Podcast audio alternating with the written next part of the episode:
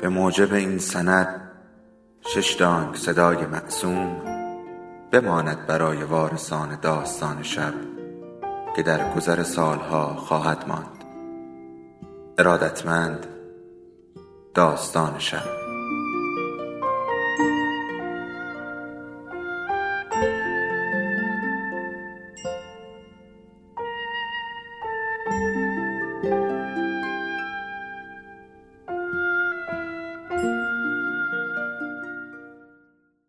یکی بود، یکی نبود. فقط این بلایای طبیعی نیست که تعادل همه چیز را به هم می‌ریزد. گاهی اتفاقهای کوچک باعث فجایعی بزرگ می‌شوند. مرلین مونرو غمگین نیست، داستان بلندی است که اسامی تمام شخصیت‌ها واقعی هستند و سعی شده است روند قصه به تاریخ وفادار باشد. به غیر از آن همه اتفاقات، قصه ها و روایت های این داستان غیر واقعی و از تخیلات نویسنده برآمده است.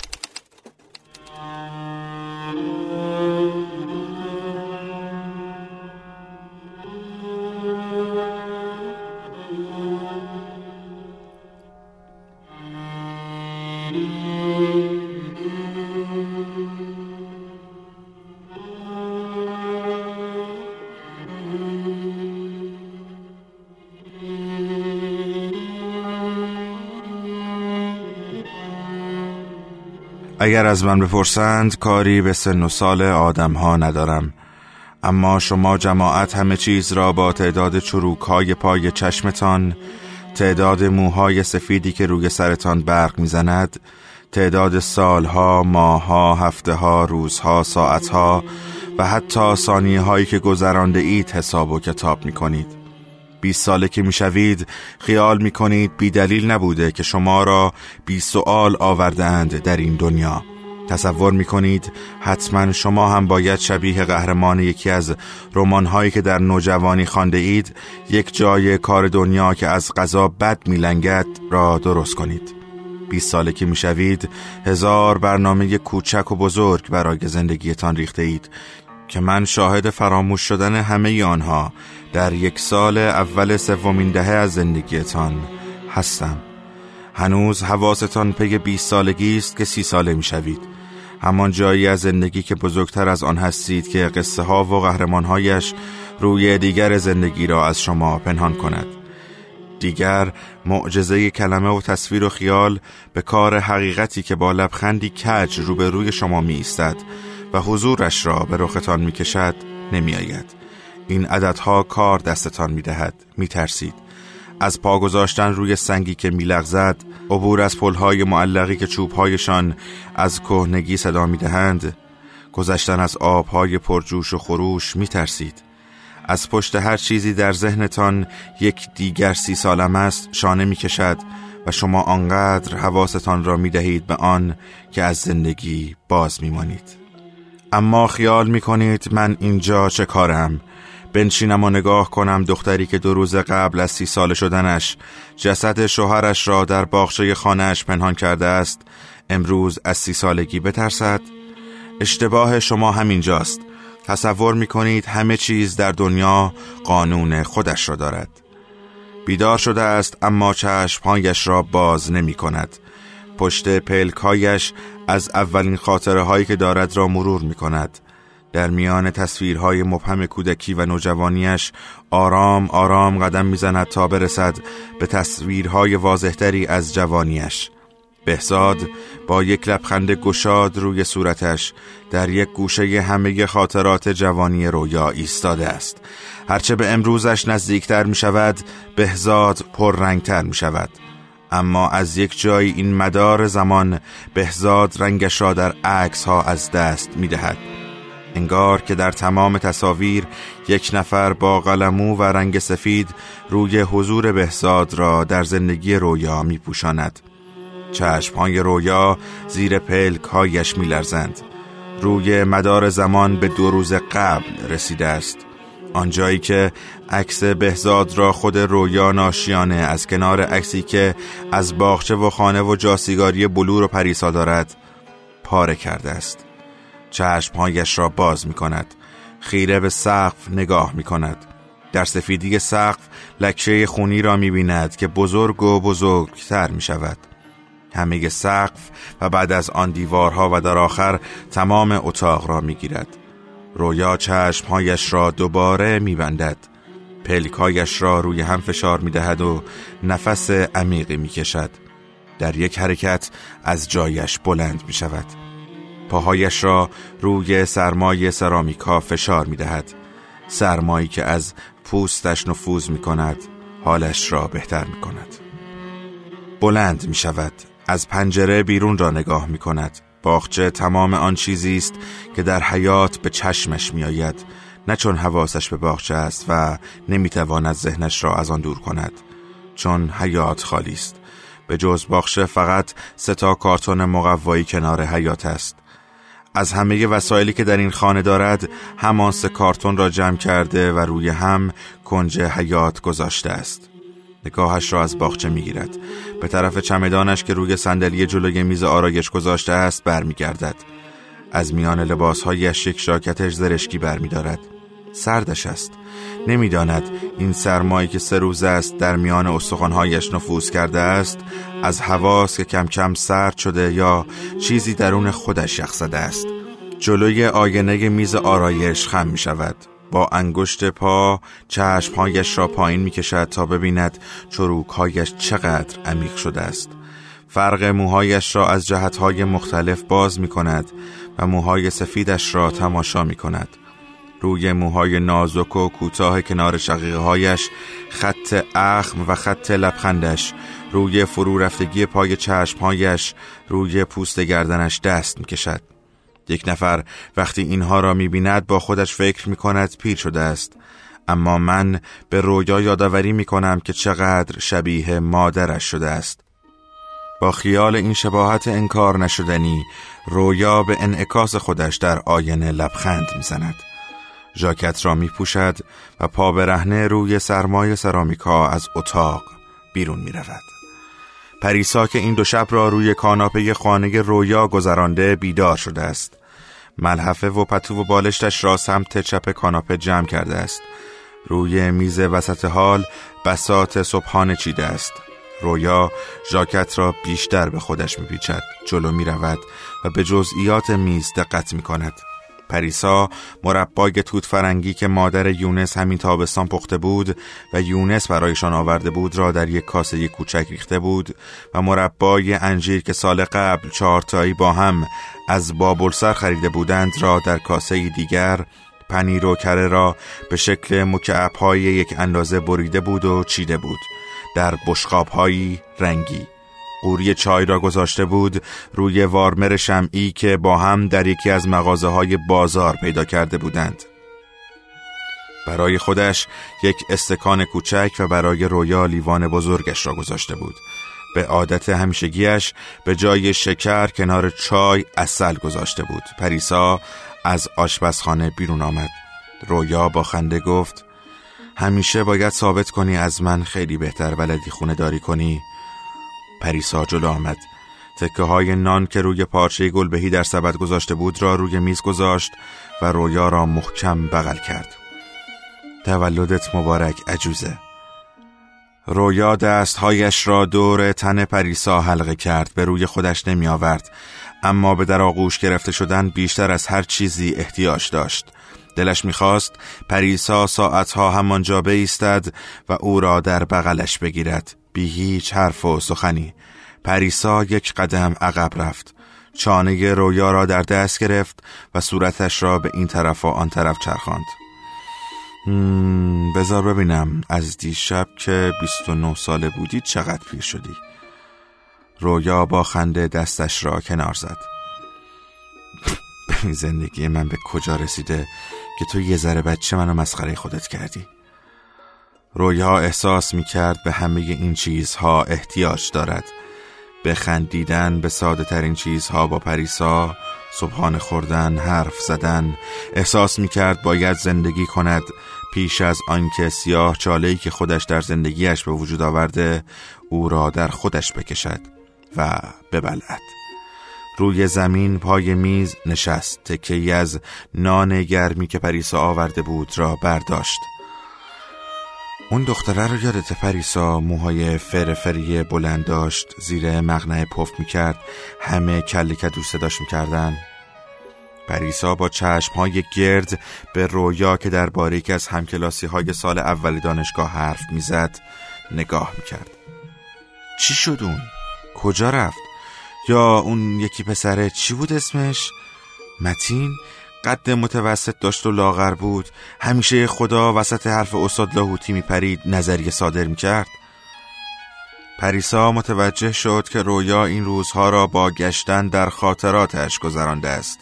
حدس میزند که به دنبال یک چرا برای این جایی که الان هست تمام خاطراتش از روزی که بهزاد را ملاقات کرد تا همین دو شب پیش را 1000 بار مرور کرده است. همون که من ازش متنفر بودم؟ آدم بهتر نبود یادشو زنده کنی؟ رویا اون پسر خوشتیپر یادته؟ رویا با 4 انگشت به پیشانی پریسا میزند. احمق، شاهزاده‌ای بود برای خودش، اما تو چه میدونم، همه یه هوش و حواستو داده بودی به یونس، کور بودی نمیدیدی پسره داره برات میمیره. رویا لحنش جدی میشود. به یونس تلفن کردی پریسا؟ پریسا سرش را به نشانه تایید تکان میدهد. رویا لقمه توی دستش را در دهانش فرو میبرد، از جایش بلند می شود و سراغ کاغذهای بهزاد که هنوز روی میز پخشند می رود. حتما میونه اینا یه چیزی هست، یه نشونه، یه قراری. من مطمئنم اینا میخوان سر یونس رو زیر آب کنن. اما یونس هم بدتر از بهزاد مغزش تعطیله. اینقدر مغزش رو شستشو دادن که بدون مدرک درست حسابی حرف من و تو رو باور نمی کنه. پریسا به رویا که آشفته میان کاغذها می گشت نگاه کرد. دقیقاً 1 سال پیش شب تولد رویا 4 تایی دور هم جمع شده بودند. رویا وقتی کیکش را بریده بود بلند گفته بود برای 1 سال فوق‌العاده. بهزاد گونهش را بوسیده بود و یونس برایشان سود زده بود. پریسا چقدر ته دلش برای رویا خوشحال شده بود، چقدر دلش میخواست سختی‌های رویا تمام شود و آن سال فوق‌العاده‌ای که انتظارش را میکشید برسد. پریسا از راز رویا خبر داشت. میدانست که 1 ماه بود تصمیم داشت بچه دار شود. وقتی رویا و بهزاد ازدواج کرده بودند رویا شرط کرده بود که بچه نمیخواهد، اما آن روزها تصمیمش را گرفته بود. میخواست مادر بشود، میخواست خودش را از شر زندگی یک رنگ و سکونش خلاص کند. میخواست چیزی در زندگیش هر روز و هر لحظه یادش بیاورد که زنده است و باید تا پای جان برای خوشبختیش تلاش کند. جواب آزمایش رویا فردای آن شب، همان روزی که 29 ساله میشد، میآمد. رویا گفته بود میترسم دیر بشود، میترسم یک روزی که دیگر نشد بچه خودمان را داشته باشیم برگردم و با حسرت به این روزها نگاه کنم. آن شب رویا از شوق خواب به چشمش نیامده بود. وقتی با پریسا جواب منفی آزمایش را گرفتن دلش ریخت، اما میدانست که هنوز دیر نیست. اما آزمایش‌های بعدی دکترها و داروها و آن بعد از ظهر 3 اسفند ماه در مطب دکتر هاشمی دفتر آرزوهای رویا را برای چندمین بار خط زد. رویا نمیتوانست بچه دار شود. دکتر هاشمی احتمال میداد که تخمدان‌ها بر اثر ضربه ناتوان شده باشند. رویا خوب یادش بود که در یکی از شکنجه ها 3 روز درد و خونریزی داشت. افسردگی از همانجا سراغش آمد. از حزب متنفر شد. از بازی با کلمه های آرمان و اعتقاد حالش به هم میخورد. دعواهایش با بهزاد از همانجا شروع شد. برای بهزاد توضیح نمیداد چه بلایی سرش آمد و بهزاد فقط زنی را میدید که به هیچ دلیلی مقابل همه آنچه تا آن روز با هم تلاش کرده بودند ایستاده بود و فریاد میزد که دیگر باید تمامش کنند. پریسا به رویایی که لاغر و پیر شده بود، آرزوهایش به باد رفته بود، شوهرش، مردی که سالها عاشقانه دوستش داشت را کشته بود و حالا در 30 سالگی فقط به دنبال نجات از باطلاقی که در آن افتاده بود دست و پا میزد، اما بیشتر فرو میرفت. نگاه کرد، از پای میز بلند شد، به کمک رویا رفت. بیا دست بندیشون کنیم، مرتب که بشن حتما یه چیزی از بینشون پیدا میشه. دسته‌ای از کاغذها را برداشت و شروع کرد به خواندنشان تا بتواند مرتبشان کند. دقیقه ها در سکوت می‌گذشت. رویا سعی می‌کرد خودش را مشغول پیدا کردن سرنخی روی نقشه‌های کوچه خیابان‌های تهران بکند تا به چیز دیگری فکر نکند. رویا میان کاغذها شعرهایی پیدا کرده بود. بی هوا از میان یکی از شعرها بلند بلند به خواندنش ادامه داد. مردی به قامت یک سرو، با چشم‌های مشی روشن، مردی که از زمان تولد عاشقانه می‌خواند ترانه سیال جنگل را برای مردم شهر، مردی که زاده تجمع توست و هیمه‌های بی‌دریغ تو او را در فصل‌های سرد ادامه خورشید بوده است. ای شیر خفته، ای خال کوبیه بر سینه شهید، بر ساعد بلند راه مجاهد، که اینک متروک مانده شگفت، منویس با راش های جوان، این نیز بگذرد. رویا نقشه هایی که در دست داشت را زمین گذاشت. شعر میگفت بهزاد مگه؟ نه، جمع میکرد شعرهای گلسرخی رو. نمیدونم از کجا فرهاد شناخته بود، برادر آتف گرگین.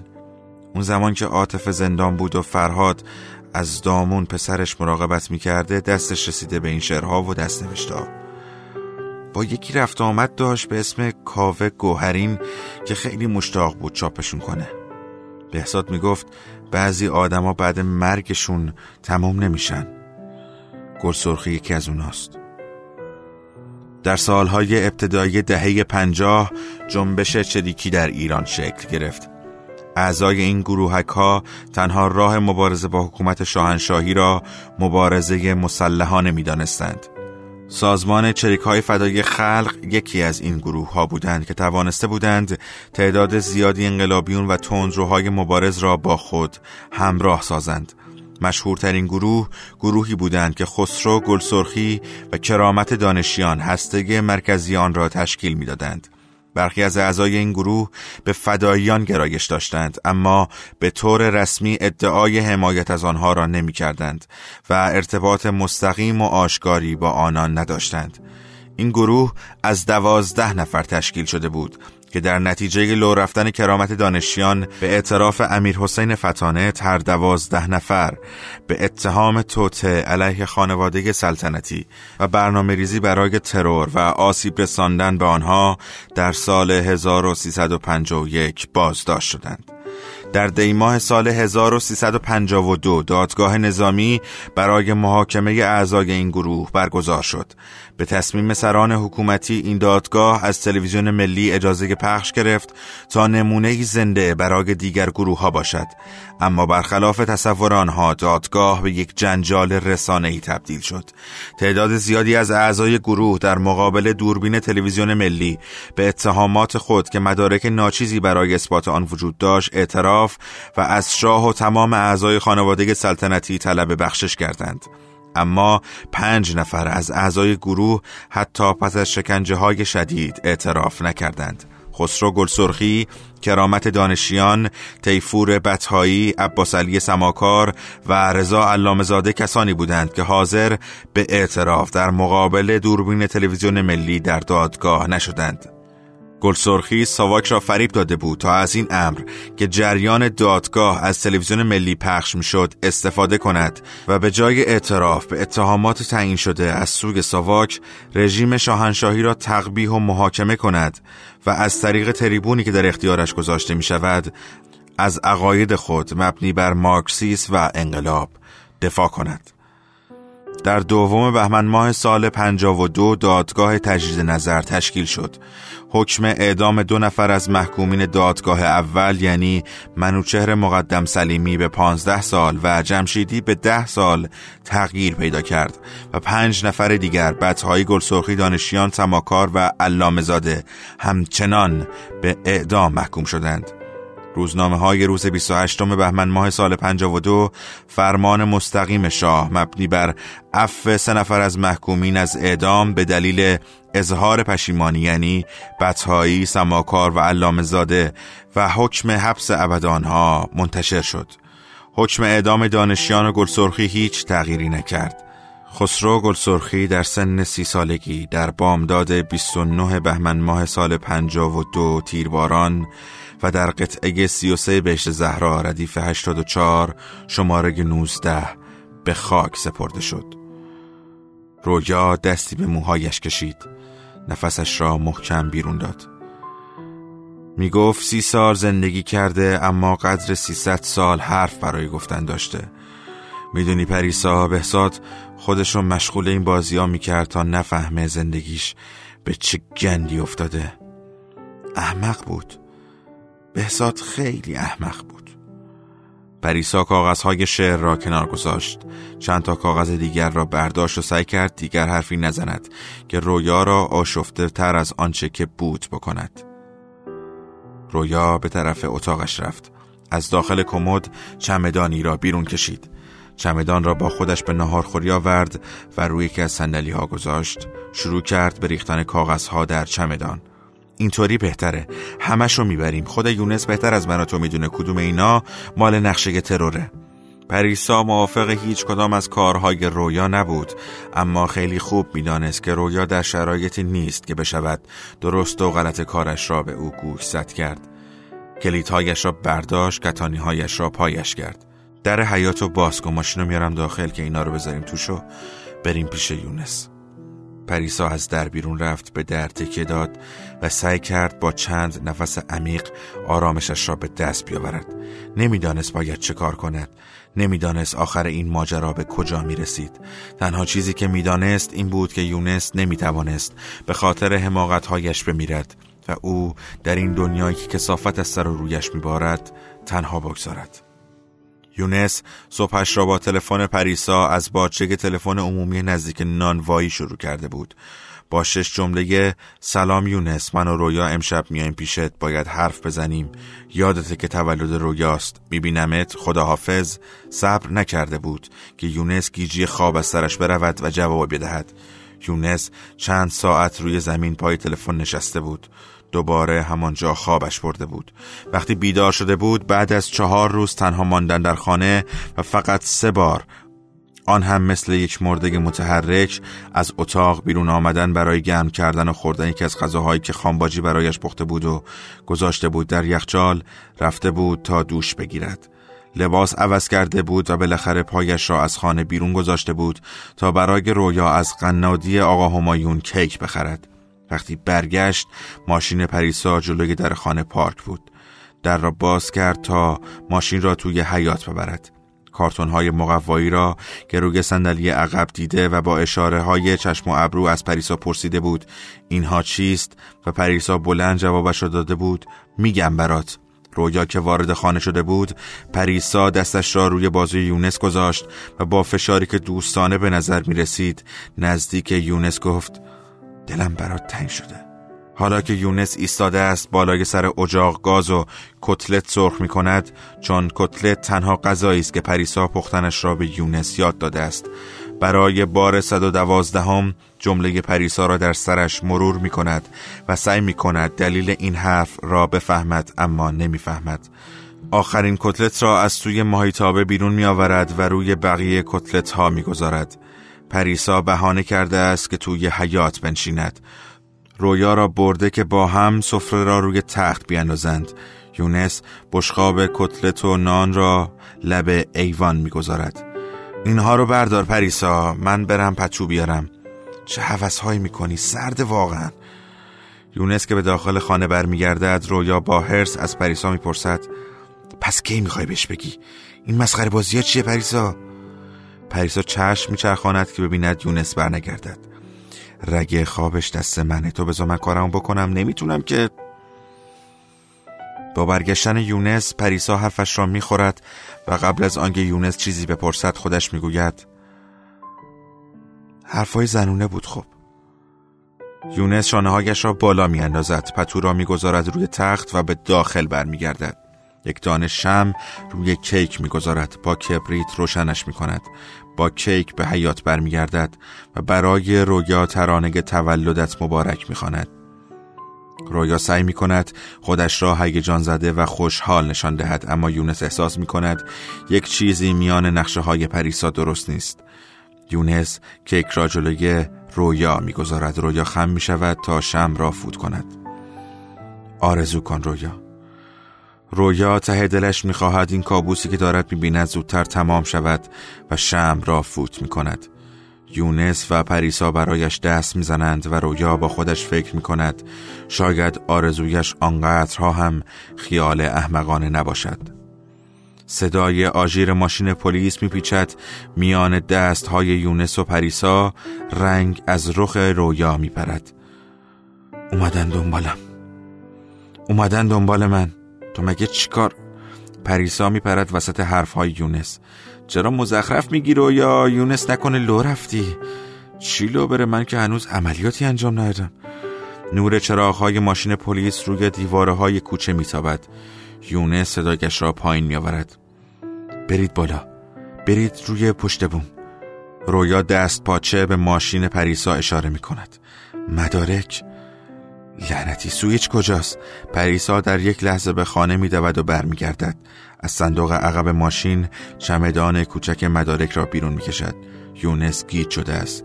نگاهش میان رویا و پریسا و چمدان میچرخد. پریسا با صدایی که شبیه فریادی خفه است تشر میزند. چرا خشکتون زده؟ بریم پشت بوم. یونس در راه دوربین دوچشمیش را از اتاق برمیدارد. از لبه پشت بام کوچه را نگاه میکند. پریسا و رویا کف پشت بام دراز کشیدند که دیده نشوند.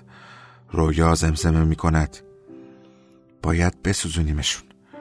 پریسا از ترس صدایش بالا میرود. چی رو بسوزونیم؟ این تنها راه نجاتمونه. اگه گیر بیفتیم نابود میشیم. یونس عصبی به طرفشان برمیگردد. خفه شید جفتتون، بذار بفهم هدفشون کدوم خونه است. یونس مأمورهای پلیس را که وارد یکی از خانه‌های سرکوچه میشوند می‌بیند. چند دقیقه بعد دو نفر را دست بسته از خانه بیرون می‌آورند، سوار ماشین می‌کنند و می‌برند. همه چیز در یک لحظه تمام شود. یونس به پشت کف پشت بام می‌خوابد. دوربین را روی سینه‌اش می‌گذارد و نفس راحتی می‌کشد. رویا و پریسا سر جایشان می‌نشینند. یونس همانطور که دراز کشیده است با آرامشی که برای رویا و پریسا عجیب است میپرسد حالا قضیه چیه؟ چیکار کردین شما دوتا؟ بعد از یک سکوت طولانی رویا زبان باز می‌کند. من بهزادو کشتم. انعکاس 4 کلمه‌ای که یونس با صدای آرام رویا شنید در مغزش شبیه یک انفجار است. انفجاری که در آن همه لحظه‌های مربوط به بهزاد که در حافظه یونس ثبت شده بود را در هم می‌آمیزد. یونس احساس می‌کند چین و چروک‌های مغزش دارند آنقدر کشیده می‌شوند که هر لحظه ممکن است مغزش متلاشی شود. خلاف آن آشوبی که در ذهنش به پا شده، خودش آرام از جایش بلند می شود، روی زمین به طرف رویا می چرخد و چشمهای پر از سؤالش را به رویا می دوزد. بهزاد مرده؟ دو کلمه که یونس به زبان می آورد در گوشهای خودش کشیده می شوند و به خندهش می اندازند. یونس بلند بلند می خندد و دوباره تکرار می کند. بهزاد مرده. اما این بار جملهش پرسشی نیست. جمله را تکرار می کند تا گوشهایش بشنوند، تا مغزش آن دو کلمه ساده را حلاجی کند و باورش بشود که چه شنیده است. پریسا چمدان مدارک را روی پشت بام به طرف یونس می کشد. یونس جان گوش کن، چونت در خطر. بهزاد نقشه داشته برات، میخواسته تو رو بکشه. عملیات ترور همه نقشش بود، عملیات ترور همه نقشش بود برای کشتن تو. یونس به طرف پریسا نگاه می کند. خنده‌اش قطع می شود. انگار که حتی یک کلمه از حرفهای پریسا را نشنیده باشد. خیره در چشمهای پریسا می گوید بهزاد مرده پریسا. پریسا خودش را به یونس نزدیکتر می کند. گوش کن به من یونس، ببین میخوان تو رو بکشن. خب؟ یونس سرش را آرام آرام به بالا و پایین تکان می دهد. دوباره جمله بهزاد مرده است را تکرار می کند، اما این بار برای این است که پریسا بفهمد. ببین میدونم یونس، میدونم، خودم خاکش کردم با همین دستام. پریسا دستهایش را جلوی صورت یونس می گیرد. یونس دستش را به دستهای پریسا می کشد. رویا از جایش بلند می شود. چمدان را بر می دارد و بازش می کند. کاغذهای بهزاد را بیرون می ریزد. یونس به طرف رویا بر می گردد. تو هیچ وقت حاضر نشدی کسی رو بکشی؟ بهزاد می گفت نازک دلتر از این حرفایی. تو آخرین نفر بین ما 4 تا بودی که میتونست قاتل باشه. رویا بی حال روی زمین می نشیند. یونس به کاغذها نگاه می کند. میانشان دنبال چیزی می گردد تا به رویا و پریسا ثابت کند که اشتباه می کنند. هر سه روی پشت بام نشستند. تنها صدایی که من می شنوم صدای ورق خوردن کاغذهای بهزاد است. یونس فکر می کند اوضاع نمی تواند از این بدتر و پیچیده تر شود و دنبال راهی است که از این شرایط رها شود. تلفن زنگ می خورد. صدایش از پله ها بالا می آید و از در پشت بام می رسد به گوش رویا، پریسا و یونس. یونس هنوز بین کاغذها دنبال چیزی می گردد. تلفن آنقدر زنگ می خورد تا خودش قطع شود. چند دقیقه بعد دوباره صدای زنگ تلفن خودش را از پله ها بالا می کشد و رویا و پریسا به آن اهمیتی نشان نمی دهند. اما این بار یونس شبیه کسی که چیز مهمی یادش آمده باشد از جایش می پرد. جواب نده یونس. یونس همانطور که پله ها را 2 تا 1 پایین می رود داد می کشد. حتما از نوشاباده، خانباجیه. صدای یونس در پیچ پله ها گم می شود. چند دقیقه می گذرد اما بر نمی گردد. پریسا دنبالش می رود تا ببیند چه شده است. یونس که بالای سر تلفن ایستاده است، وقتی پریسا را در پاگرد پله ها می بیند که دستهایش را تکان می دهد و لبهایش آماده اند تا اعتراض کنند پس چرا اینجا ایستادی، می بیند با صدای گرفته می گوید از نوشاباد بود. پریسا نگاهی به بالای پله ها می اندازد. وقتی مطمئن می شود رویا پایین نیامده است 2 پله پایین می رود. بهزاد برات نقشه داشته یونس. باید بریم، باید یه جوری فرار کنیم. هممون رو می کشن اگه بو ببرن که فهمیدیم. می فهمی؟ یونس سرش را به نشانه تایید تکان می دهد. دستش را روی گوشی تلفن می کشد. پریسا صدایش را بالا می برد. با صدایی که بیشتر شبیه جیغ است می گوید اگه میفهمی پس یه کاری بکن. یونس سرش را دوباره تکان میدهد. خانباجی مرد پریسا. بانوی موسیقی و گل، شاپری رنگین کمون، به قامت خیال من ململ مهتاب بپوشون. بذار نسیم در به در گل برگو از یاد ببره، برداره بوی تن تو هرجا که میخواد ببره. دست رو تن غروب بکش تا از تو گل بارون بشه. بذار که از حضور تو لحظه ترانه خون بشه. همسایه خدا میشن مجاور شکفتنه. خورشید و باور میکنم نزدیک رفتار تنه. قطرم از تو من ولی درگیر دریا شدنم. دوچار سحر عشق تو در حال زیبا شدنم.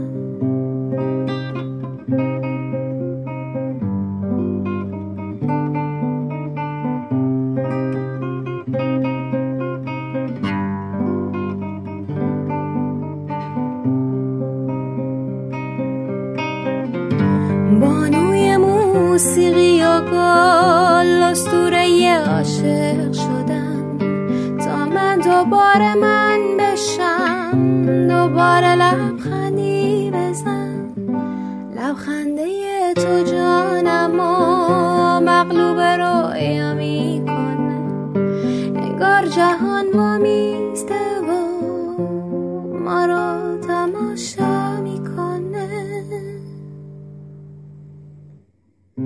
بانوی موسیقی و گل، شاپری رنگین گمون، به قامت خیال من ململ مهتاب بپوشون، به ظاهر نسیم در به در، گل برگو از یاد ببره، برداره بوی تن تو هر جا که میخواه ببره.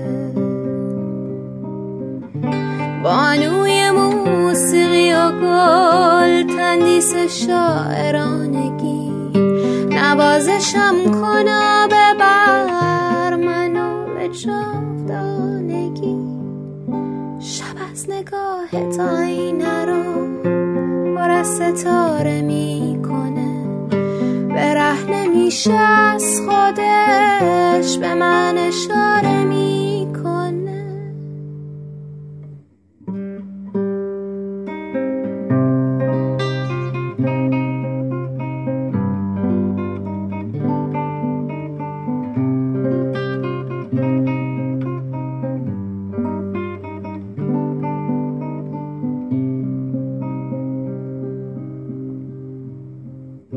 بانوی موسیقی و گل، شاپری رنگین گمون، به قامت خیال من ململ مهتاب بپوشون، بذار نسیم در به در، گل برگو از یاد ببره، بردار بوی تن تو هر جا که میخواد ببره.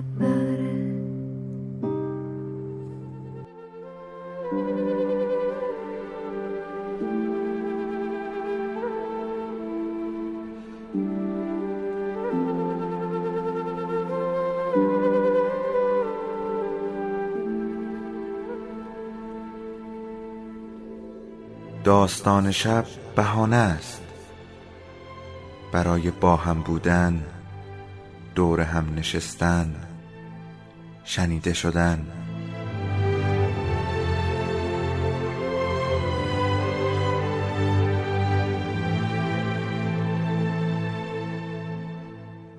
صدای افسانه ها رو میشنویم.